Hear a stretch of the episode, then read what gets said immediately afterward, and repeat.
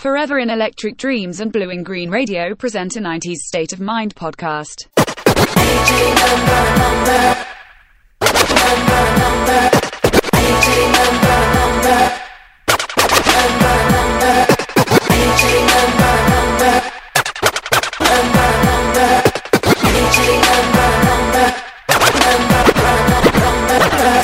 thought I told you that we won't stop. I thought I told you that we won't stop. Thought I told you that we won't stop. I thought I told you that we won't stop. Uh-uh, uh-uh. Blue and Green Radio in a 90s state of mind.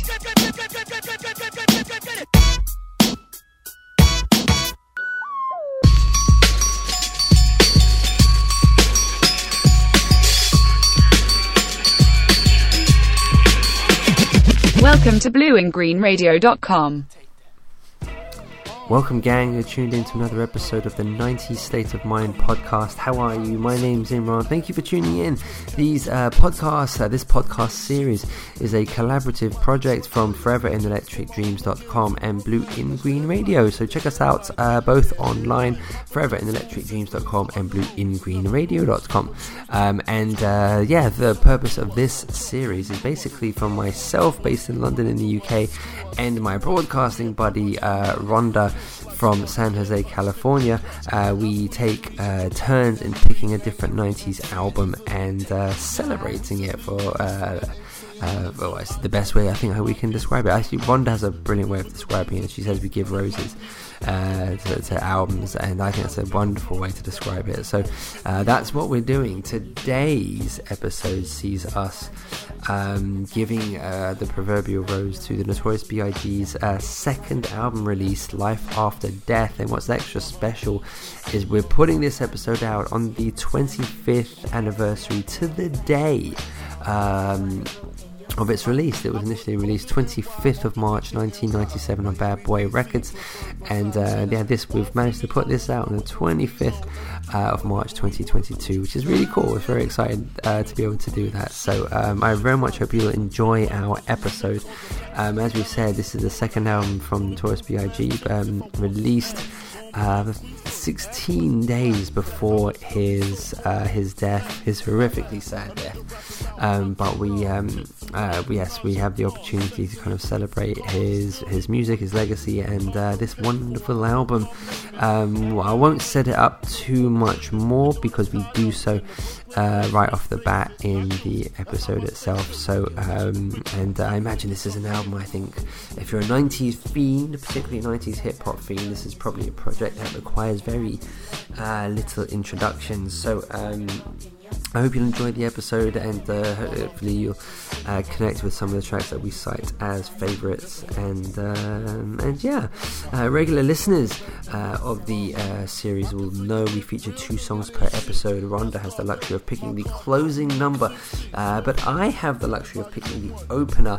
And this was a mega, mega hard album uh, to pick just one song from because it is a masterpiece. It is one of the, uh, yeah, one of the quintessential releases from the '90s for me. And there are, we're talking two discs of 25 songs, and I, think a, a different day I'd probably give a different answer.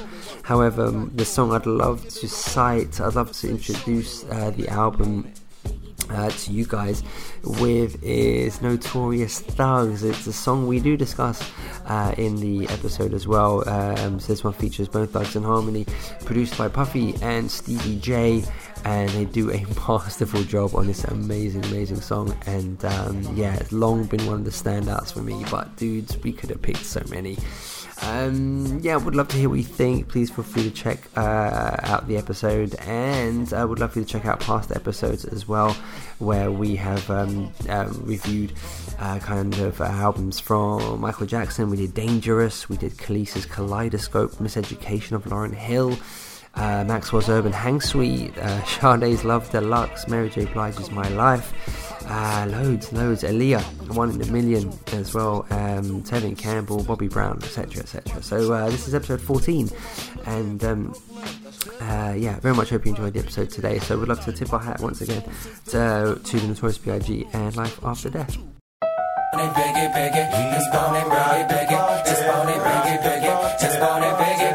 Just Let's bone it, big it, big it. Let's bone it, big it, big it. Let's bone it, big it, big it. Let's ride, let's ride, let's ride.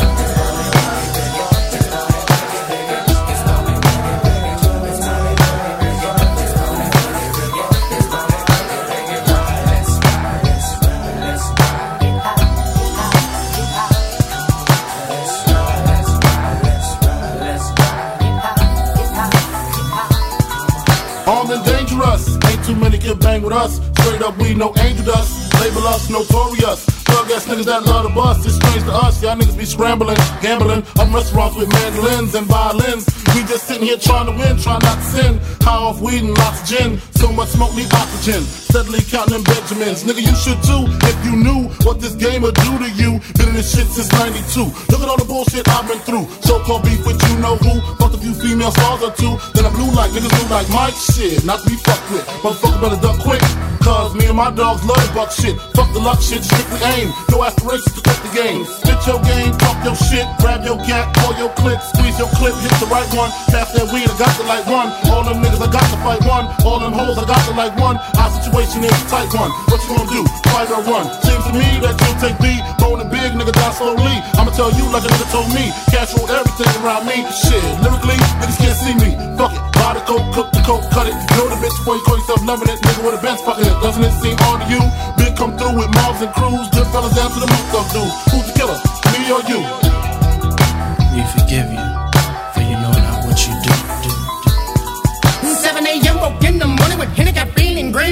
green and nicotine. No dose, so pop a couple of dope that I ripped up. Nigga, Mr. Clean, nigga clean. Deep in my temple and I do get sentimentally strained with my instrumentality. And heated especially for your team in the 45 and D will be in between the scenes. Destroy your dreams, you willing to die, we'll see. How many feast when it calls to see we mean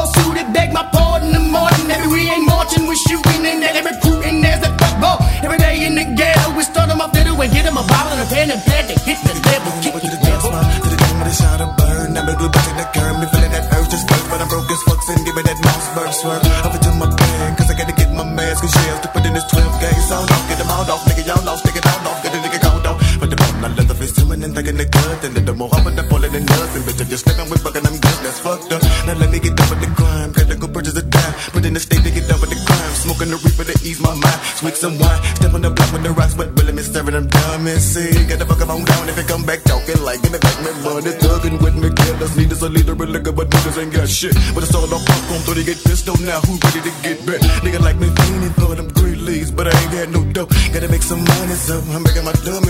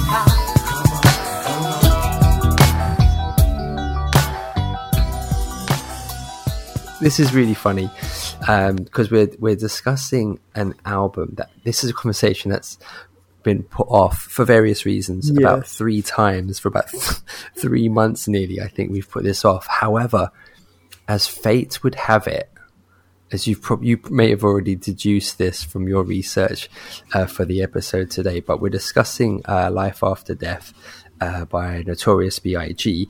And because we've ended up putting this off so much, Yeah. um, serendipitously, we're now talking precisely five days before the album's official 25th anniversary. So- right. Yes. so yeah, so released on 25th of March 97. So we're, yeah, hopefully we can actually have this out on the actual day, which will be a Oh. nice kind of, Yes. uh. I, I put myself we in the corner. that way. Of course. know. I No know. it's, pressure. um, No. Yeah, no pressure, right? I need to get to work as soon as I'm going to wrap it up now so I can get it out in time. I'll give the outro and then we'll go. Okay. Yes.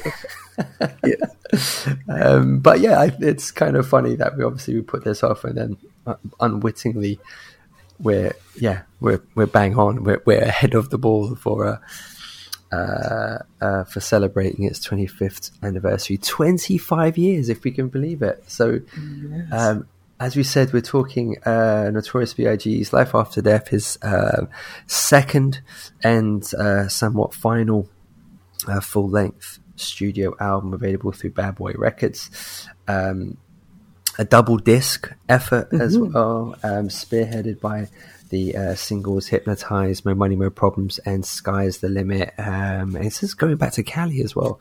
Um, Yes. I don't know if that, was that the same single release? Um, I think it might have got paired together. I don't know. I'm not sure. But I don't remember of being in the UK. I, I actually don't remember going back to Cali being a single. I remember Sky's the Limit with the video as well. We had the the young version of like all, all- the whole kind of roster. We had a baby Biggie, baby One Twelve, baby Puffy as well, which was a really cool video. Um, but yes, so I mean, this is this is such a colossal album to discuss. I'm looking at the the Wikipedia page, and you know it was a uh, nominated for a bunch of uh, Grammys, and uh, Rolling Stone uh, nom- um, ranked this album 179th on their uh, 2020 list of the 500 greatest albums of all time, which is an incredible distinction. Um, yes. uh, what what is your? Where should we start? Because I think I picked You Biggie. pick this one. You did. Did, yeah, but did we? I think did we both agree on Life After Death as as the album to discuss over Ready to Die? Well, we, we did have a, a discussion back and forth over this, but we ultimately, with your choice, you chose this one, and it was a good discussion. We, you know, we had pros and cons of picking either album, but Yeah, because they're very different discussions, aren't they? To Yeah. to have for each each project. What was your um uh kind of memories of of the album when it initially came out?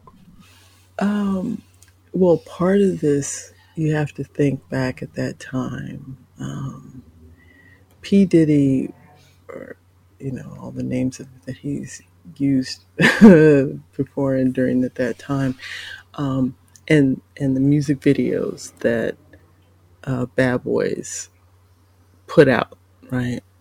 So it was very.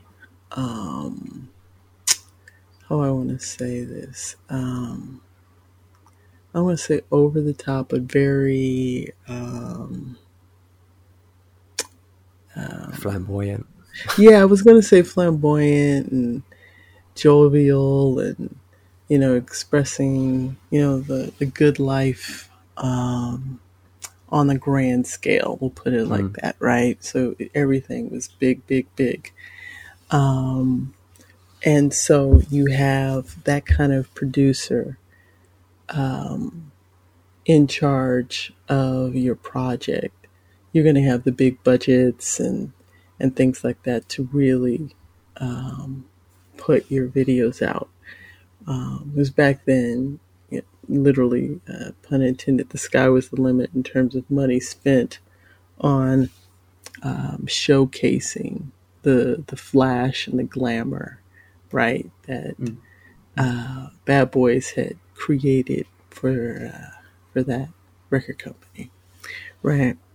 Um, so in that, then you have Hypnotize and More Money, More Problems. All of those videos, they were just, you know, just a lot, really good videos. Just, but it, it played to that. Um, that's how it was sold, packaged and sold. I'll put it like that. So, um, seeing it that way, uh, following up, you know, ready to die. He he continues on on this um, this story of Webb that he you know puts forth on this album, but he has those classic cuts that people just gravitated toward right and right off the top with um, hypnotize which was you know everybody liked that. It got a lot of rotation um, on the radio as well as on video play right? And then this happened this was released you know 16 days after his death so then this was fresh for everybody. So then that helped play into everybody you know gravitating to what this album was going to be. And then to have the the hit records come out that people just immediately took to. That's Yeah. that's what i remember at the time. Was was this a sort of a style of hip hop that you were a fan of uh, at the time, or were, were you coming as a fan from you know like more roots based stuff, or uh, you know common? Oh, like a backpacker. I, I yeah, you could say I was a little more of that, and we didn't have as much of the flash.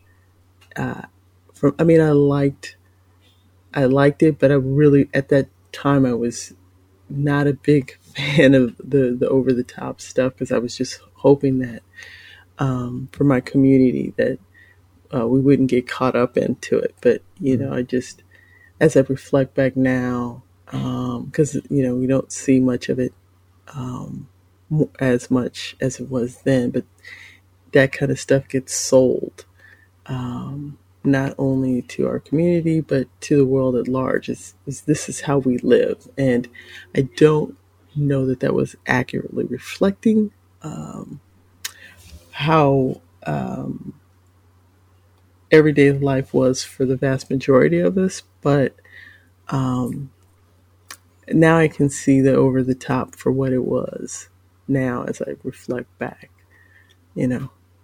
But I, I can't say I didn't like these songs. I did. I liked all of them. And, and I think that speaks actually to Sean Combs' ability to sample so well, right? Because he really could go through and pick out the right um, music to go, and then Biggie could just rap over it, and it's just blended so well with his flow. Um, and and I, so I do really have to give credit to P Diddy on that.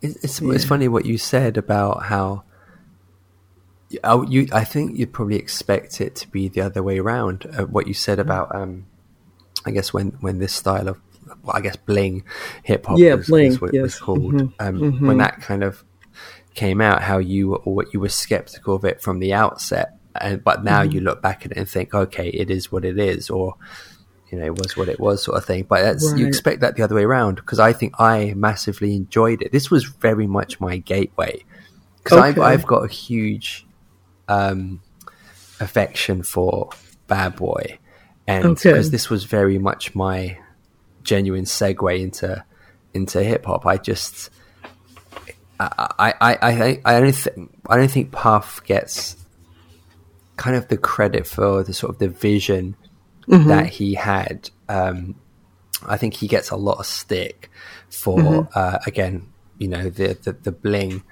um, kind of uh, perspective of hip hop, which many people thought was, and I agree, I, I totally agree that it was sort of a more what's the it could be quite a detrimental perspective to to kind of to push out, but Right. at the same time, it's always funny that Dr. Dre, who openly is the was dubbed the godfather of gangster rap, how he was always heralded, he was always praised for for his perception of hip hop.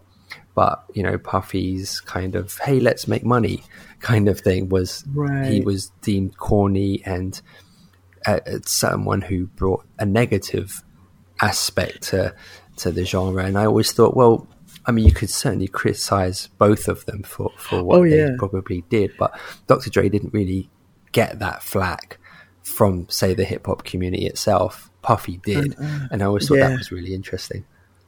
Um, I, I think, um, and that's a great point because both uh, gangster rap, which really, when uh, like, if we go uh, take a step back or from a wider lens, hip hop had always had, uh, it was always an umbrella of different genre within its, you know, this music, right? So it wasn't always gangster rap or this. You know, you had a plethora, or you had a variety. You know, you had positive rap, political rap, uh, Jazz rap, yeah. jazz rap, and to see it reduced for a time to gangster rap, or you're just selling drugs, which is kind of what you know. And I, you know, Jay Z, Biggie, all of these guys, mm-hmm. which to you know, if that's the life you live, that's fine, but because there's a there's a fine line between you know saying that that was your life and then you how you transitioned and then other people thinking that they have to have that same upbringing to be allowed or to be uh, accepted within the community and and so um i think the the other thing as i look back at the bling um there was also a playfulness to what uh, P. Diddy did in his videos that I shouldn't overlook because there was part of that. And even that was part of hip hop. There was a fun part to hip hop and the storytelling. It wasn't always grim, right? There was it wasn't always bling. There was also a mix, right? It's it's just when it gets reduced down because even with gangster rap, it, there was a time with NWA where that's what they wanted to sell to the world and you, you're looking at the lowest common denominator of the creativity of my people, and that's what you want to sell to the world. No, we're, we're far more than that. So that's that's where um, both have um, they have to own that. I would say on both sides. I think the thing with Dre is that he, as soon as he could distance himself, you know, from Suge Knight and and and that label then he he could branch out and do other things and i think that that's probably the buffer that he gets and while he produced his own music he really wasn't all as integral integral within his artist let's say as a as a as p diddy right so there's that distinction right so um you know, I don't know. I don't, I don't, that's all I can say. I don't really know more that can say where, you know, Dre had Teflon. I don't know. it just bounced off of him. And, and so, um, uh, he didn't get stuck with it. And I think it's because maybe also the way NWA broke up too, where, you know, people knew some of the backstory of, of Dre separating yeah. from that. And, and then the music that he created on his own, he, it really wasn't um, as over the top, I would say, with the bling. Yeah. Well, it's funny because I guess, I mean, gangster rap has, for whatever the reason, has Mm-hmm. always been deemed cool. Uh, you Oh, know, yeah. and that's, I suppose, from a, because obviously, not, you know, there is a distinction between um, gangster rap sort of getting um, it's you know uh, sorry and not to imply that no one went at it everybody went at at gangster rap and critiqued it but Oh, yeah, he got the right yeah. kind of pressure because it was from outside the hip hop community within Yeah. the hip hop community that's when Puff got which is where Oh, you know a- he took the yeah. flack from from it himself, and ultimately, it's you know he was deemed the shiny suit man mainly for Yep. the video for Mo Money Mo Problems because Right. it was he was he he did get to a point where he was deemed corny, and that's a difficult hill to climb down from i think when you are perceived that so dr dre kind of he did absolutely get flack for gangster but it, in a way for him it was the right kind of flack because it was deemed you know it was from a, outside of the community and you know it's kind of like yeah but you're you're you know you're stuffy you're pretentious and you're you're not cool and it just made him stronger you know when you're getting mainstream crit- criticism it, you just come off stronger as a result, isn't it? You become like more of a rebel. If you've got Yeah. CNN coming at you, you're Right. you're, you're, you're the hero. Well, actually, yeah, it just becomes like a, an us versus them versus within the house. You get to Yeah. pick at them because, you know, e- Us even versus MC them. Hammer that's it. uh, took a lot of flack, right, for the corny and you're selling out and that kind of thing. Whereas, um, there's a lot to, even though, um, a lot of people, this was their first, I mean, when they were looking at NWA, it was their the first time they had taken a look at what was going on in LA. And then you had the, the Rodney King thing. So there was a lot of things that were going on in LA that I think also played to um, people uh, rising up and supporting them, right, in that way. Um, but yeah, you're right. Uh, he just he was deemed not corny, and and so it he just doesn't get it. You know, he doesn't get that that shiny suit. Yeah, because I do remember the whole shiny suit. So yeah, he doesn't get that. Um, and I, and I think um, I think part of that too, when you quote unquote cross over, um, that's where sometimes people think you oh you're selling out, right? To do that, but it's it became popular, right? Yeah. So I think uh, that's that's the uh, the grass. You know, you hop over the fence, you see that, and you think it's great until you know um, people within the community think, "No, you sold us out, man," and, and you start to get that, you know. But So, to, to, to Biggie's credit, though, I mean, if we look at the, tracks on this album, Mm-hmm. I mean, I can't think of many people that occupied both spaces, both kind of camps so well.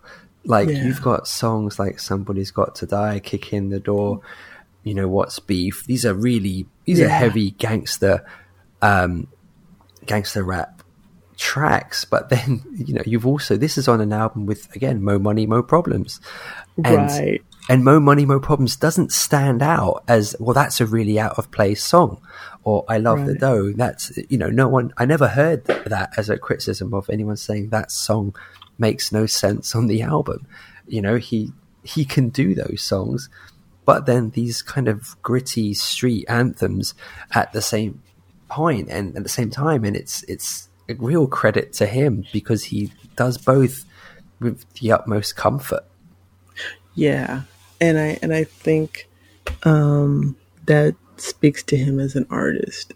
That, um, and I think part of it is the fact that um, some of his subject matter uh, is seen as more gritty, more real, to balance out the other the bling tracks, right? So you have the stuff that you could you know dance to, but then you have this overall arc of the storytelling that he does. Um, and and so, like I say, you, you get this broader picture. It's not all 100% grim because you have these other tracks that are fun. Um, but he's able to to like you say cross both sides so well, right? I mean, even with his his fun with Little Kim, right? Uh, on another, right? I mean, he's able to have this fun with her to play off of her, right? Um, and you know, you have the seriousness, and then you have these songs where he's, you know, with with women and and you know um, like "f you tonight," right? Or uh, you know, where you you have it's just like a whole big story of how he interacts in his life and Yeah. and how he tells his stories, and I think that that really resonated with his fan base right, and his listeners. So, yeah, um, yeah, miss you. I mean, it's just, it's just, it's you know, it's it's. I was trying to decide if if if we should have done uh, Ready to Die or not, but considering when how this was released and we're nearing the 25th, it, you know, Yeah. you picked a good one, sir. What are your thoughts on Ready to Die? Just as a before we sort of jump into this one a bit more. Uh, well, I, I enjoyed that one, you know, but that's a, that's your first one, right? So Yeah. We're introduced to him and and you relate to him because a lot of the things that he expressed when he was growing up, you could like, oh yeah, I remember that stuff too, and and so that's how people got hooked on on him in the first place because of his ab- ability to tell stories. Because you're like, um, you know, like Slick Rick was was also one Absolutely. that could also paint pictures, really vivid, you know, uh, stories that were nice to just, you know, listen to. And, and yeah, I, I know what that was like. And so, um, to, to, you know, it's like it's, he got cut short. You know, this, I was just, my research, it's like, you know, this album has been out longer now than he's even been alive, right? The time is passing because he didn't even get to be 25, right? So at 24, this is where your mind was, and this is how you were expressing your art, right? To be that far along to say, this is how I want, these are the stories I want to share, right?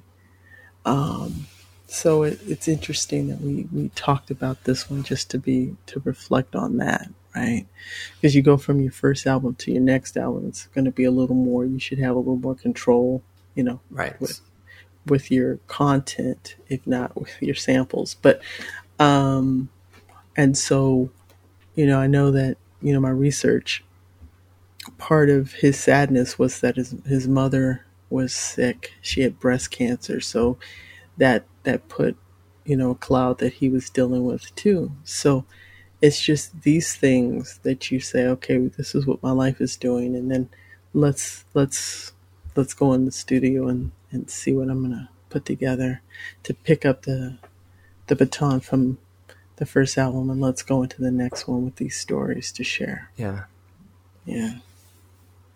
Yeah, So- it's as you said, you know, with I guess comparing the two, um, life after death is so much more um, balanced. Like it caters to so many, such a wider demographic than the first one.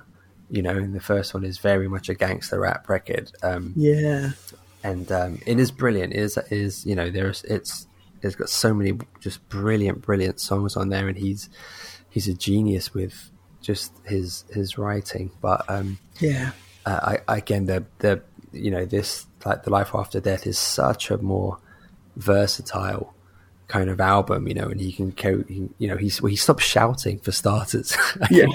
the, the first one is just angry shouting at yeah um, Yeah. But yeah, he's kind of realised that I can I can shout and I can be smoother at times as well. So, Exactly.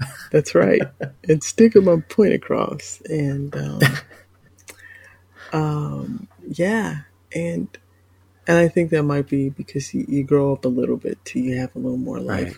You know, in a different perspective. Um, but uh, you know, even you know, the people that he you know brings in to to you know do this, Little Kim, One Twelve, R. Kelly, you know, Pete, well, you know, P Diddy was going to find a way to be in here, but you know, just you know, um, Bone Thugs-n-Harmony, just good pairings with the artists that came to, to mm-hmm. and Jay Z, of course, is on there too, right?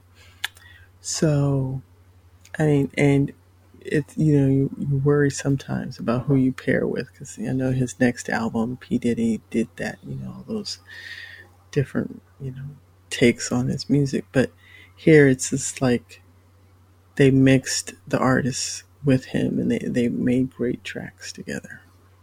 Yeah. Wow. The the, No. the lineup, the guest list for this is Yeah. is incredible. But like the the producer list as well, from Yeah.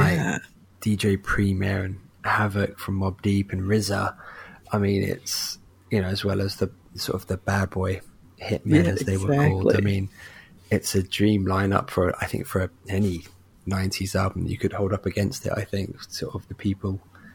Um, that are kind of like a part of it. It's a, yeah, it's a, it's a, it's a real dream kind of pairing with some of these people. Yeah. Um I know it's it's impressive. So, you know, um it, it's a- it's it's kind of bittersweet because you you see this and then because this is his final you don't see where he could have um taken this, you know, going forward, right? Um, and I and I just think like let's in, say in comparison to say Tupac in terms of just the volume of stuff that we have from Tupac, right? Yeah. Um, no Dido. So I- I sorry, knew you were gonna say that. I had to, you know. So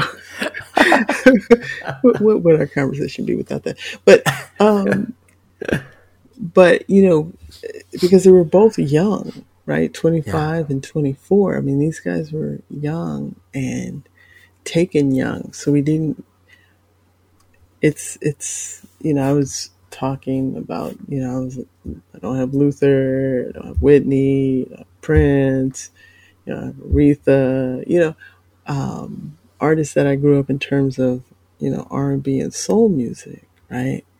But these two got robbed. We got robbed of their creativity. And these are really fantastic lyrical um, artists.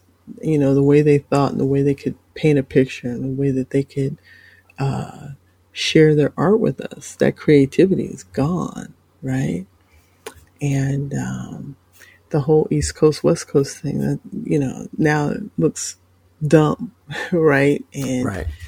And you know i think you know even though i talked about uh, the whole glam and bling you know I, bling is one thing. Now you have kids talking about percocet and all this other stuff which i'm like that's really is that where hip-hop is going to? You know i you know now i would probably almost prefer a little bit of the bling let's say versus then you feeling that you need to take prescription drugs to, to, to get through a day. I mean, I mean, for those who need it, I understand, but if you don't, please don't take it, right? So, again, what's being sold to our kids about what is accepted?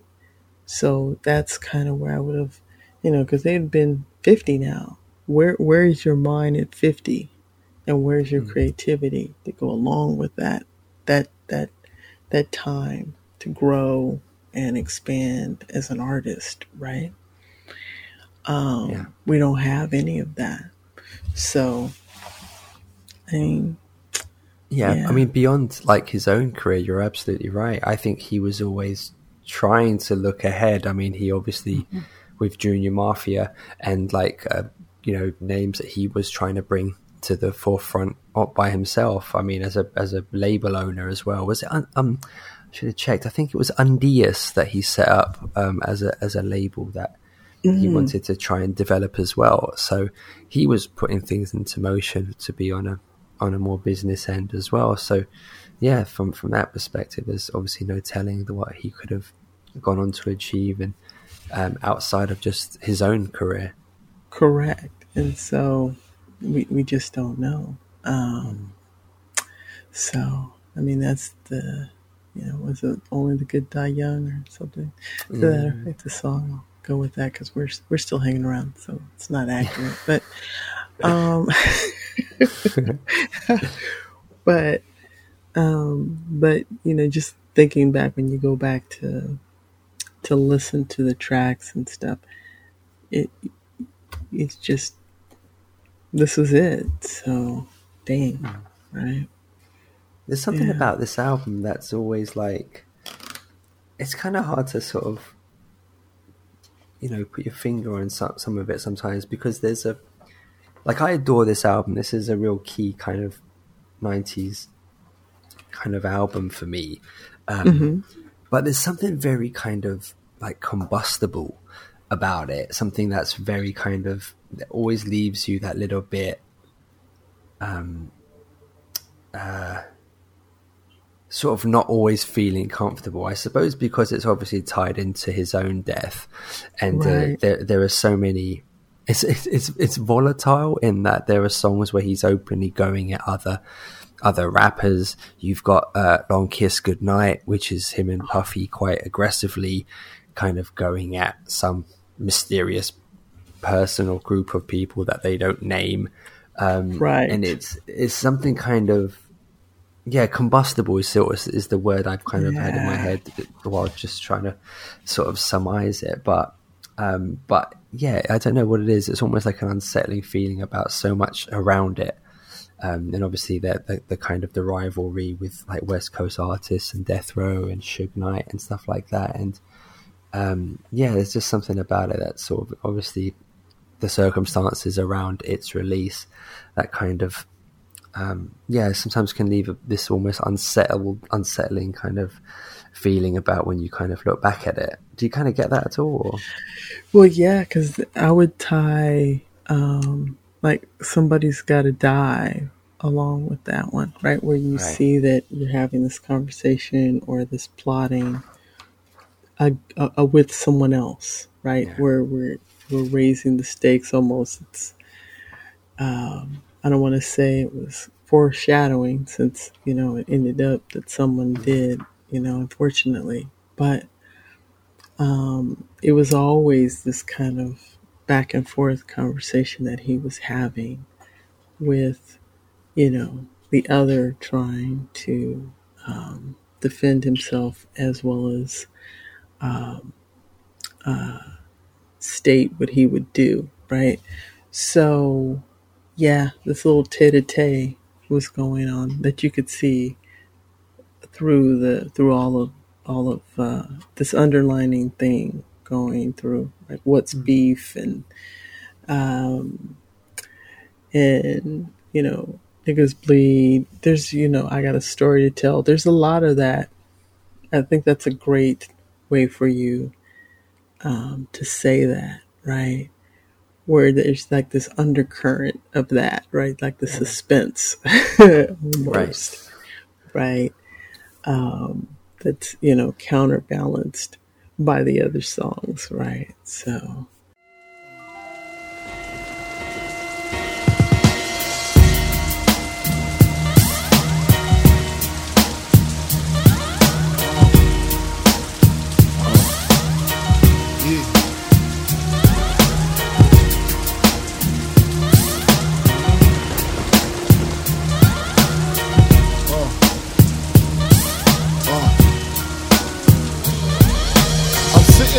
crib dreaming about Learjets and coops. The way salt shoots and how to sell records like Snoop. I'm interrupted by a doorbell. 352. Who the hell is this? I gets up quick, cocks my shit, stop the dogs from barking, then proceed to walking. It's a face that I seen before. My nigga sing, he used to sling on the 16th floor. Check it. I look deeper, I see blood up on his sneakers, and his fist gripped the chrome four fifth. So I dip, nigga. Is you creeping or speaking? He tells me C Rock just got hit up at the beacon. I opens up the door pitiful. Is he in critical retaliation for this one won't be minimal? Cause I'm a criminal. Way before the rap shit, bust the gat shit. Puff won't even know what happened if it's done smoothly. Silencers on the Uzi, stash in the hoopty. My alibi, any cutie. With the booty that done fuck Big Pop. Head spinning, reminiscing about my man C Rock. Somebody got to die. If I go, you got to go. Somebody got to die. Let the gunshots blow. Somebody got to die. Nobody got to know that I killed your ass in the mix. Somebody got to die. If I go, you got to go. Somebody got to die. Let the gunshots blow. Somebody got to die. Nobody got to know that I killed your ass in the mid. Uh, yeah. Filling clips, he explained our situation. Like right when you think, oh, someone's got to die, then you come out with hypnotized. So you know, it's like Yeah. you go back and forth, right? Just want to get you at the edge. Intermission. So, um, right. But yeah, it, I think that those were um, things that he was dealing with in his life, right? And and it came out reflected in his art. Yeah. What was so? What were your some of your like your favorites from this? What were the the songs you instantly gravitated towards? What were the ones that have stayed with you uh, since its uh, release? So yeah, what are some yeah some of the standouts Well, for you? Yeah, well, Hypnotize was the big one that came out right at the top that I really enjoyed. Everybody kind of did at the time. Um, uh, more money, more problems because it just, you know, everybody related to if you even had a little bit of money, the issues that went with it. Yeah, yeah. Um, going back to Cali is like really my favorite, you know, just I, what? I 'cause- don't know why I'm not surprised by it. That's interesting. I don't know, know, why. I, just- would have picked that know. for you.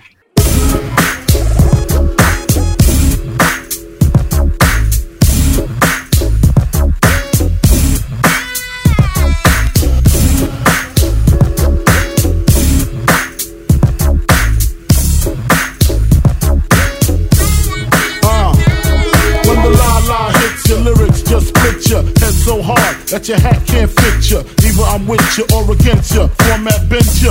Back through that maze I sent you. Talking to the rap inventor. Nigga with the game type fifth, that flame right. Spell my name right. B-I, double G-I-E. Iced out, lights out, me and Caesar Leo.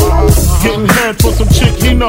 See, it's all about the cheddar. Nobody do it better. Going back to Cali, strictly for the weather, women, and the weed. Sticky green, no seed, bitch, please. Papa ain't soft, dead up in the hood. Ain't no love lost, got me mixed up. You drunk them licks up. Mad cause I got my dick sucked and my balls licked. Forfeit, the game is mine. I'ma spell my name one more time. Check it, it's the N-O-T-O-R-I-O-U-S. You just lay down slow. Recognize a real don when you see one. Sipping on booze in the house of blues. I'm going, going back, back to Cali, Cali. I'm going, going back, back to Cali, Cali, Cali. Uh, going, going back, back to Cali, Cali. I'm going, going back, back to Cali, Cali. ah, you know, it's in the it's in the same vein of like uh, California Love with um, with Tupac and Dre, right? It's just it's they're both fun, playful songs, right? And Yeah. going back to Cali, he's got a great sample. That's what I'm saying. He's got great samples. Even when I was going back um, to to listen to this, um, I think it's I think it may be um, yeah, what's the beef, right? What's beef? Because it's got the Al Green sample. That I was like, oh, I know that song, right? And um, just how they were able to cleverly loop in um, different songs. And like, I got a story to tell. I didn't know until I researched it that they had sampled uh, Andreas Vollenweider, who I love. Right. so then I was like, oh, yeah, I love this track. So then I could hear it. I was like, oh, you see, Uh, check it out, check it out. This here goes out to all the niggas that be fucking mad bitches and other niggas' cribs. Thinking shit is sweet. Nigga creep up on your ass. Live niggas respect it. Check it. I kick flows for ya, kick down doors for ya. Even left all my motherfucking hoes for ya. Niggas think Frankie pussy whip, nigga picture that with the Kodak. It's the Mattack, we don't get down like that. Lay my game down quite flat. Sweetness, where you park that? Petiteness, but that ass fat. She got a body, make a nigga wanna eat that. I'm fucking with you. that's clever. Like this, so I can't, you know, when you're dealing with the production of tracks too, to be able to know, like what songs you want to like put for him to then, you know, express himself.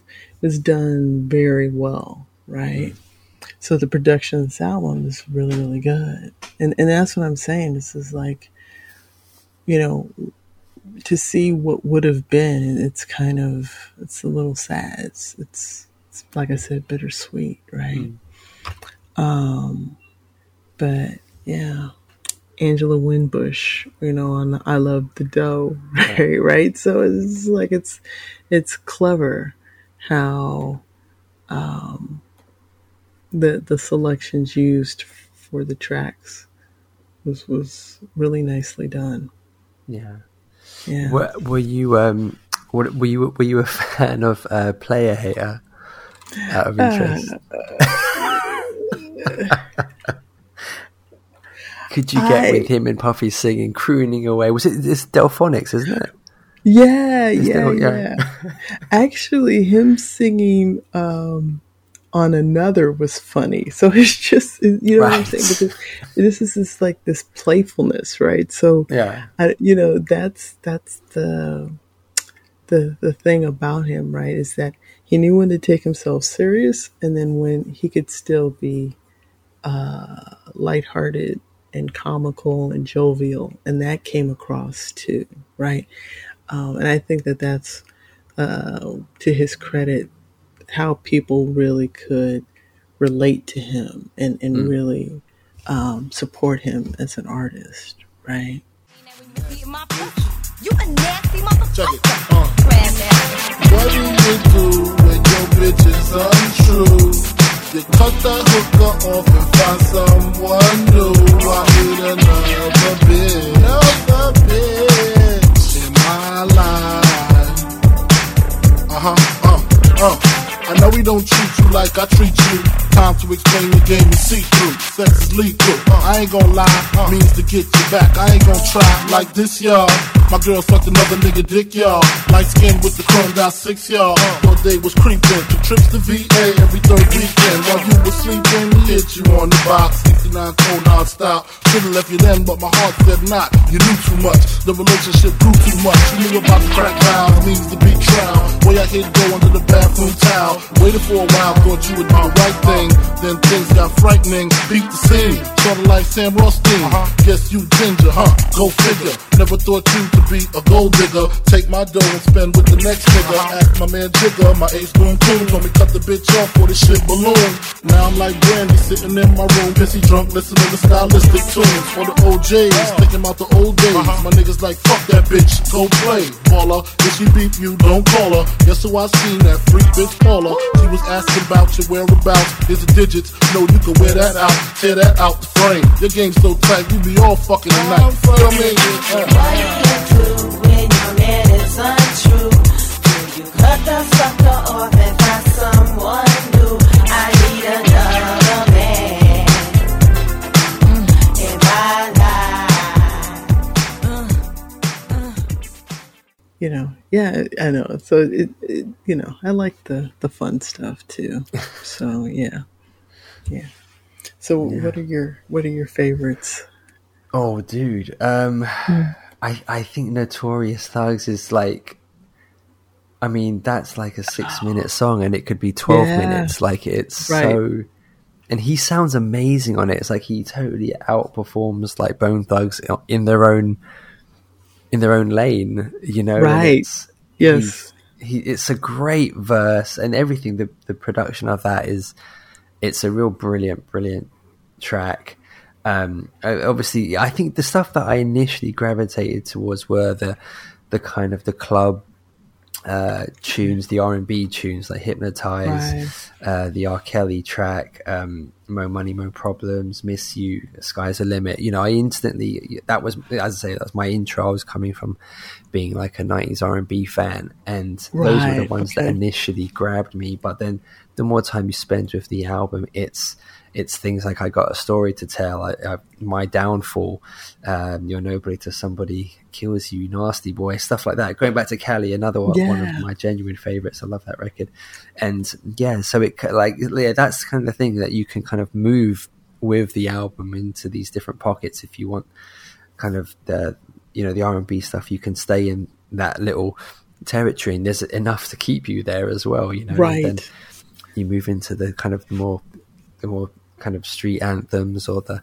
or the club stuff. You know, so yeah, so it's it's amazing the the amount of kind of uh, markers that it hits. You know, it's um, That's a good point. Yep. yeah. So for me, yeah. So it just kind of changes. I mean, you know, not to not to skip ahead or anything, but you know, we talk about uh, opening and closing numbers. I have absolutely no idea at the time that we're currently talking or what I would pick to to kick it off. I mean, it's it. I well, you know, I did have my track, and I was gonna go with it, and I'm I'm wavering as we talk because we're we're supposed to pick one that summarizes Right. summarizes the project. So I may I may have to go against the grain Wow. Okay. on, on what I normally do to actually pick something I would think could be more reflective of the album.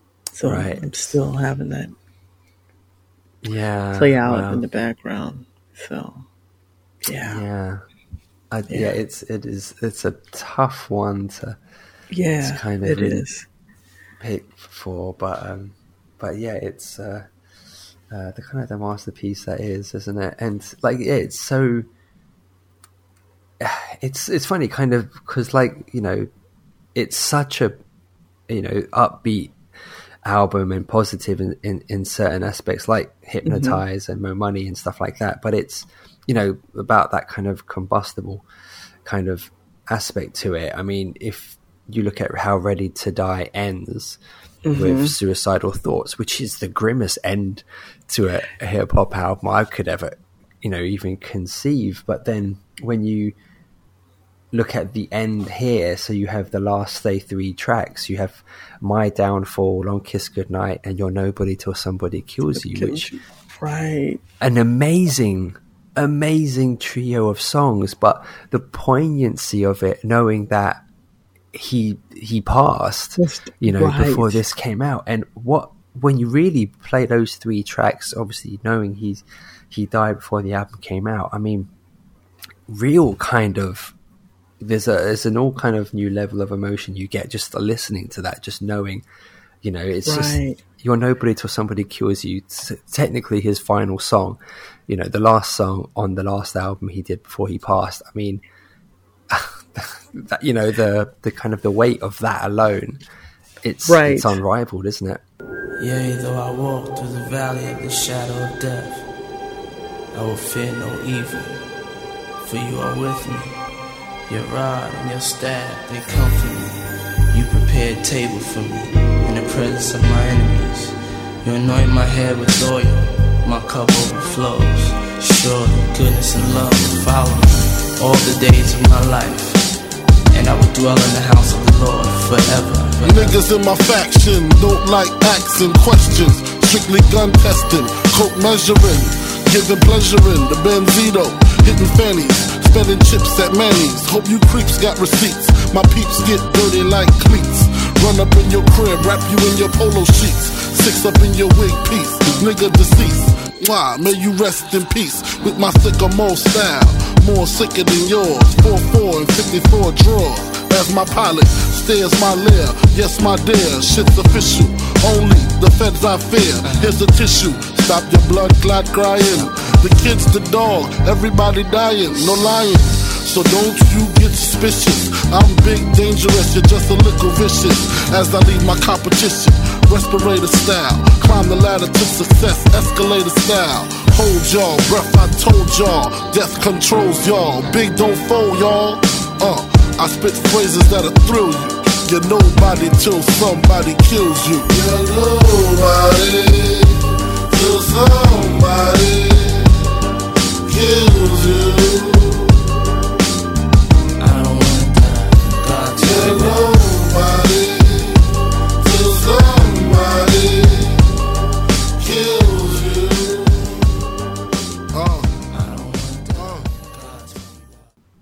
It is, and I mean that's why it's like this is like would be foreshadowing because he finished it Yeah. before, you know, it just got released after, right? But you Yeah.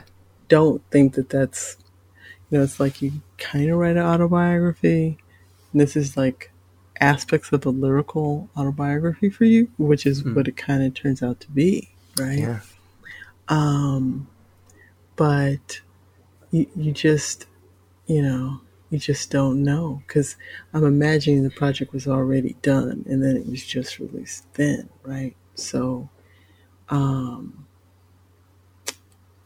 yeah, it's. I mean, these are gritty tracks, and like Yeah. you said, you just, I don't know, yeah. And there's no way you know when you're singing this that that is what's gonna, you know, happen to you, Right. you know, later. So, Yeah, it makes Yeah. that that portion of the album in particular again just so like a real kind of a weird gut punch. You know, I remember being at uni, Right. sort of when those songs, fi- you know, when I finally almost caught those songs as opposed to just the, the others that I initially went towards, or the ones I gravitated towards. When you really spend that time in, listen to those three, and it's like, oh my gosh, like that's right. yeah, that's um, again, it, it's just as impactful as Ready to Die's closer. Um, Yes. kind of piece it all together. So it's um, yeah, um, kind of brutal, uh, brutal but beautiful in its own way. So, right. Um, so, right? yeah. I mean, it's just the creativity, right? You just we got robbed, sir. We just didn't know it, yeah, right? So yeah, amazing. yeah, Um, uh, yeah, I'm, so- I'm sort of scanning the track list. Is there anything else for you? I, it's um, I, I'm trying to think. I mean, sky's a limit. I remember when. I loved everything about that tune. I was a big 112 fan, so to see them oh yeah, yeah, yeah, yeah, yeah. And then you sam you got Bobby Caldwell as a part Yes, of it. So yeah, hello, hello. right, So yeah, I- that was brilliant. I'm telling you. yeah. Wait, but who produced that one? Do I do Uh, I get to give Kent. that one?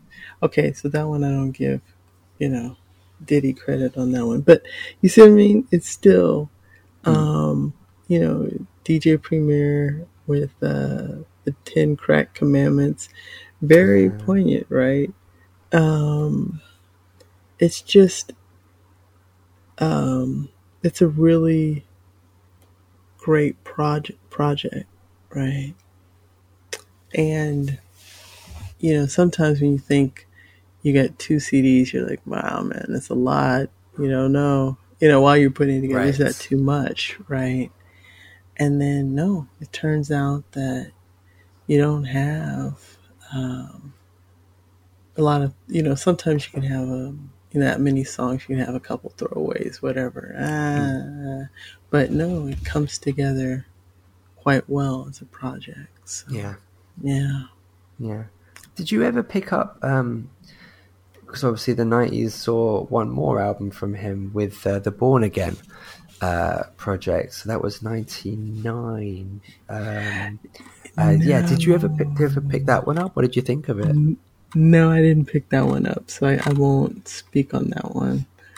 Um, It's, um, it's i think it was you- when you- when you hear it you instantly you identify songs very quickly okay. and it, it's funny because this is the, the problem i had with like po- the, the two posthumous albums that they did the the duets one and born again. Yes, right. Uh, yeah you pick them out. And it's like it's as we talked about like ready to die is that he has that shouty kind of delivery. Right. but then with life after death he's found a new completely new like oh i don't need to to do it like that. I can relax. Right. but so when you have these posthumous albums the songs are just a mix of those. And it doesn't sound cohesive like at all because on one song he'll be like oh that's ready to die era. And Oh, then yes. you'll hear life after death and he's smooth. And you know because he didn't have the material as you said that, that tupac did. So that's why they populate it with so many guests so that they hopefully are hiding the fact that it's it's not Right. really you know that it's not just remixed tracks you know? And, so and yeah, and this is you know maybe maybe we now we'll we'll leave Dido alone. Um, but, but but but this is to your to your point because it's it's it's a great comment you made, right? is that he was able to on the second album become more smooth and, and his flow was just on point. So then you can tell, like, oh no, that was an earlier track. That's not okay. Yeah. And and it's it's that. That's what it's like. It's incredible when I think about the amount of uh, songs that Tupac put together so that you could do this mix and match thing that Biggie didn't have, right? So, um, you know, and I know it's I know it's rare because you know, and it's been a while since we've talked about Prince in one of our conversations, but you know, it's apropos because it, it's like him and let's say Tupac, where you just have this body of work that you Yeah. can pull from that we don't get, so that when you get a project like this, uh, and I, I didn't, I, I don't know, I haven't listened to it, so I can't comment, but when it's, it almost feels like it's patched, patched together, you know Yeah. it doesn't have the cohesiveness Yeah. and you lose a little bit in the translation when when it's put together like that it's Yeah. you know They do have both Yeah. of them have a couple of tracks that are, that are brilliant. Um, Yeah. Just the one I always go to from Born Again, and I'd really recommend um, anyone who hadn't heard it to, to pick it up. There's a track called "A Rap Phenomenon with Redman and Method Man, and it's produced by Oh. DJ Premier, and it's a brilliant, Okay. brilliant song, and it doesn't sound pieced together. It sounds like it was a track that they all all four people kind of put together, and it makes sense, and it's brilliant. Um, so I always that's that would make a best of you know Biggie for me. Um, Okay. yeah, so it's a great, great song. So which um, they yeah, probably did he probably see that's what i mean he probably did it before Probably. right so it wasn't yeah. like I'm trying to think if the verses were recognizable or not, but I think I think Method Man, if I remember correctly, Method Man cites Biggie's passing on the song. oh Um, I think, if I remember correctly, because oh no, Okay. well, there's a track actually with Ice Cube on it as well, and he he does he cites the fact that Biggie, you know, like ah uh, that. Biggie's, you know, passed, and I always thought, well, don't don't do that. You're supposed to make me believe this is a song that you recorded. Don't you know? Don't talk about events that couldn't have happened otherwise. So well you know I want to, I want to tell the believe the illusion. Oh, you- yeah, well, well it has been five years at that point okay i'll tell you a breakdown Yeah, Alright. Well, Yes. Um but uh Eh, well that's that's what these albums it's this is the gray area you get into, right? Cuz it's you know it's it's past. So how do you pull from his his collection to put Yeah. together something, right? So the, I'll have to, I'll I'll definitely check out Rap Phenomenon though. My homework project. Thank you. yeah, I'll, it's I'll- a I'll- it's do a great that. song, and it's funny because like you get you, you can get that um that response from people where they say it's a money grabbing thing to do, but as a fan, I was hungry for both of them. I wanted it as a fan. Do you know what I mean? And yeah, they both could have been much better. Um, particularly, I think duets. They just threw so many people on it, you know, and you didn't need that many. Um, but anyway, but you know, both have a few great, great songs. But yeah, as a fan, I was really hungry for both projects by the time when they came out. I really wanted them. So um, that has to be has to mean something, doesn't it? You know, as, as opposed to just me being forced a product I don't want as a fan. You know, No, that's true. No, no. And um it just when you as a fan get the project, it just has to be put together well so that you don't Yeah. you don't have something like when we were talking about Michael, where the people behind you are like, No, don't don't release this, right?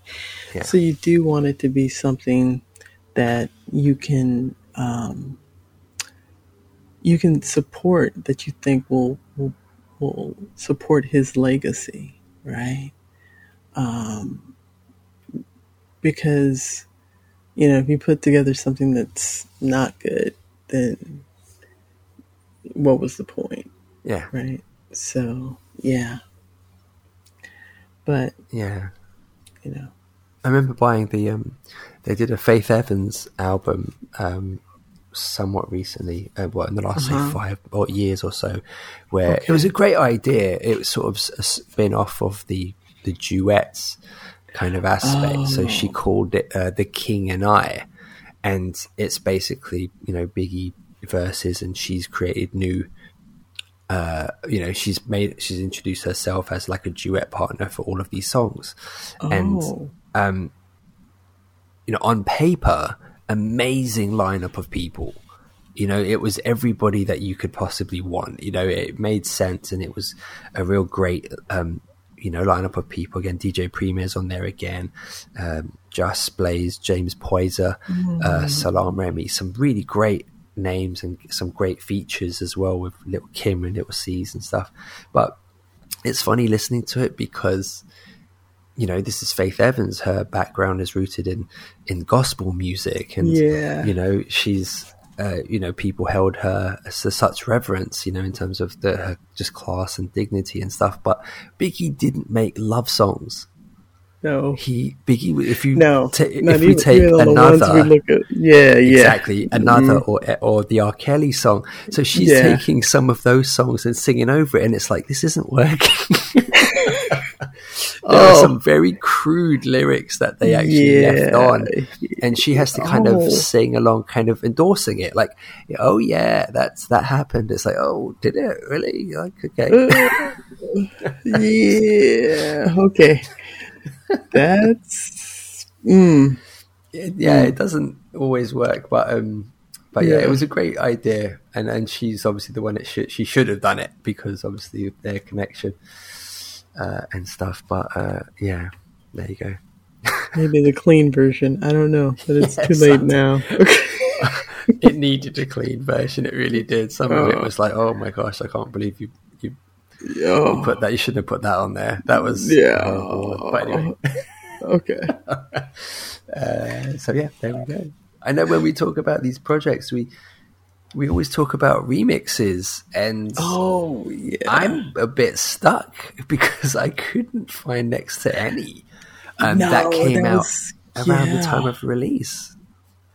and I and you would uh, actually no. See, he wasn't. You know, some hip hop artists do have like Jay Z has you know good remixes, or he at least has the you release your audio, uh, your acapella, and then DJs can make their Right. own underneath it, right?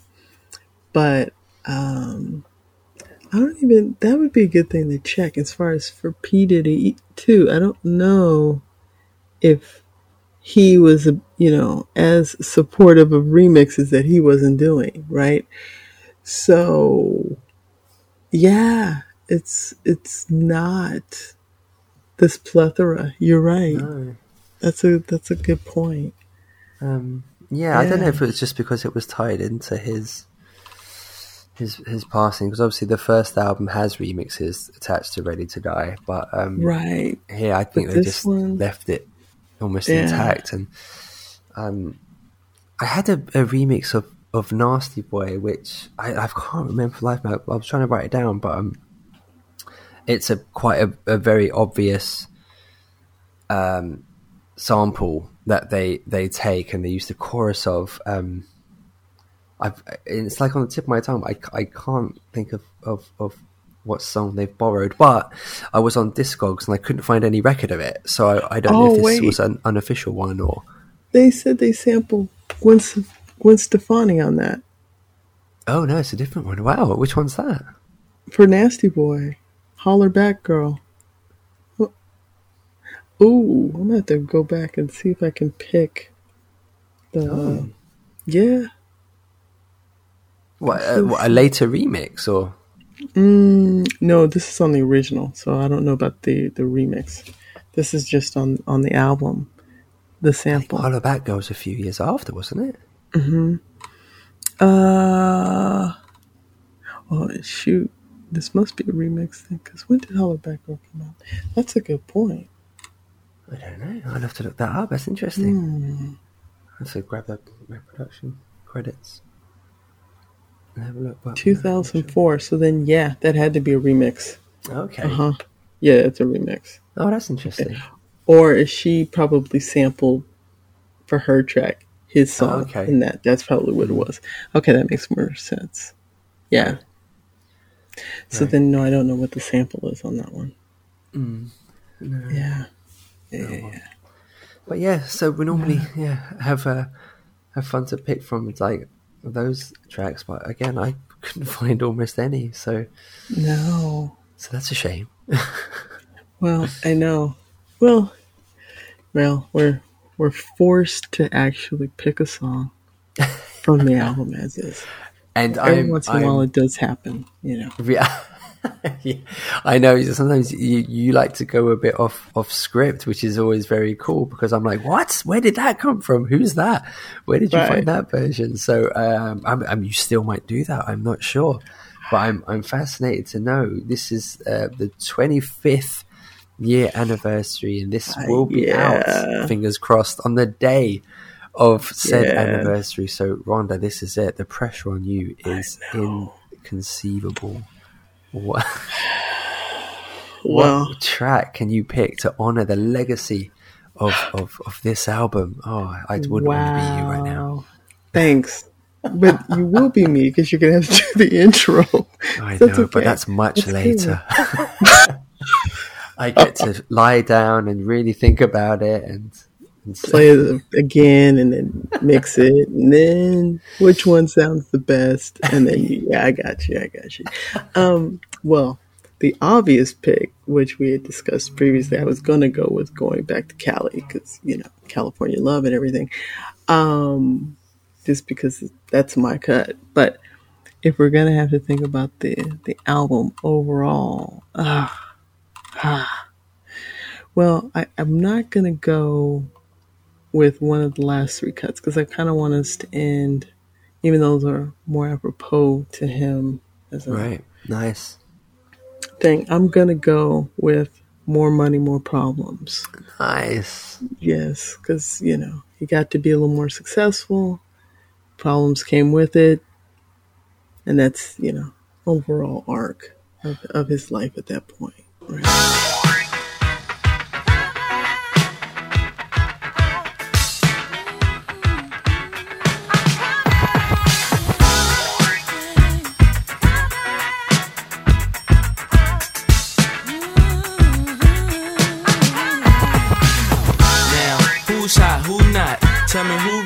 Who sell out in the stores. You tell me who flop, who cop the blue drop, who jewels got blocks, who's mostly Dolce down to the two top. The same old pimp, Mase, you know ain't nothing changed but my limp. Can't stop till I see my name on the blimp. Guarantee a million sales, call it level up. You don't believe in Harlem World, nigga, double up.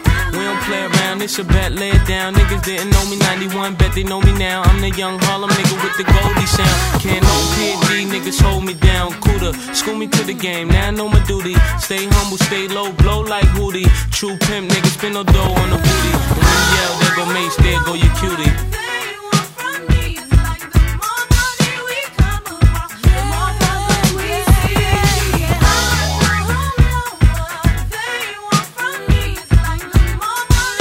Yeah, yeah, uh-huh. I'm the Z to the A to the D to the know you rather see me die than to see me fly. I call all the rip all the spots, rock all the rocks, cop all the drops. I know you're thinking now when all the ball is stopped. Nigga never home, gotta call me on the yacht. Ten years from now, we'll still be on top. Yo, I thought I told you that we won't stop. Now what you gonna do when it's cool? I got money much longer than yours, and a team much stronger than yours. Violate me, this a BO. We don't play, mess around, be DOA, be on your way. Cause it ain't enough you to shine here. Deal with many women, but treat down's fair. And I'm bigger than the city lights down in Times Square. Yeah, yeah, yeah.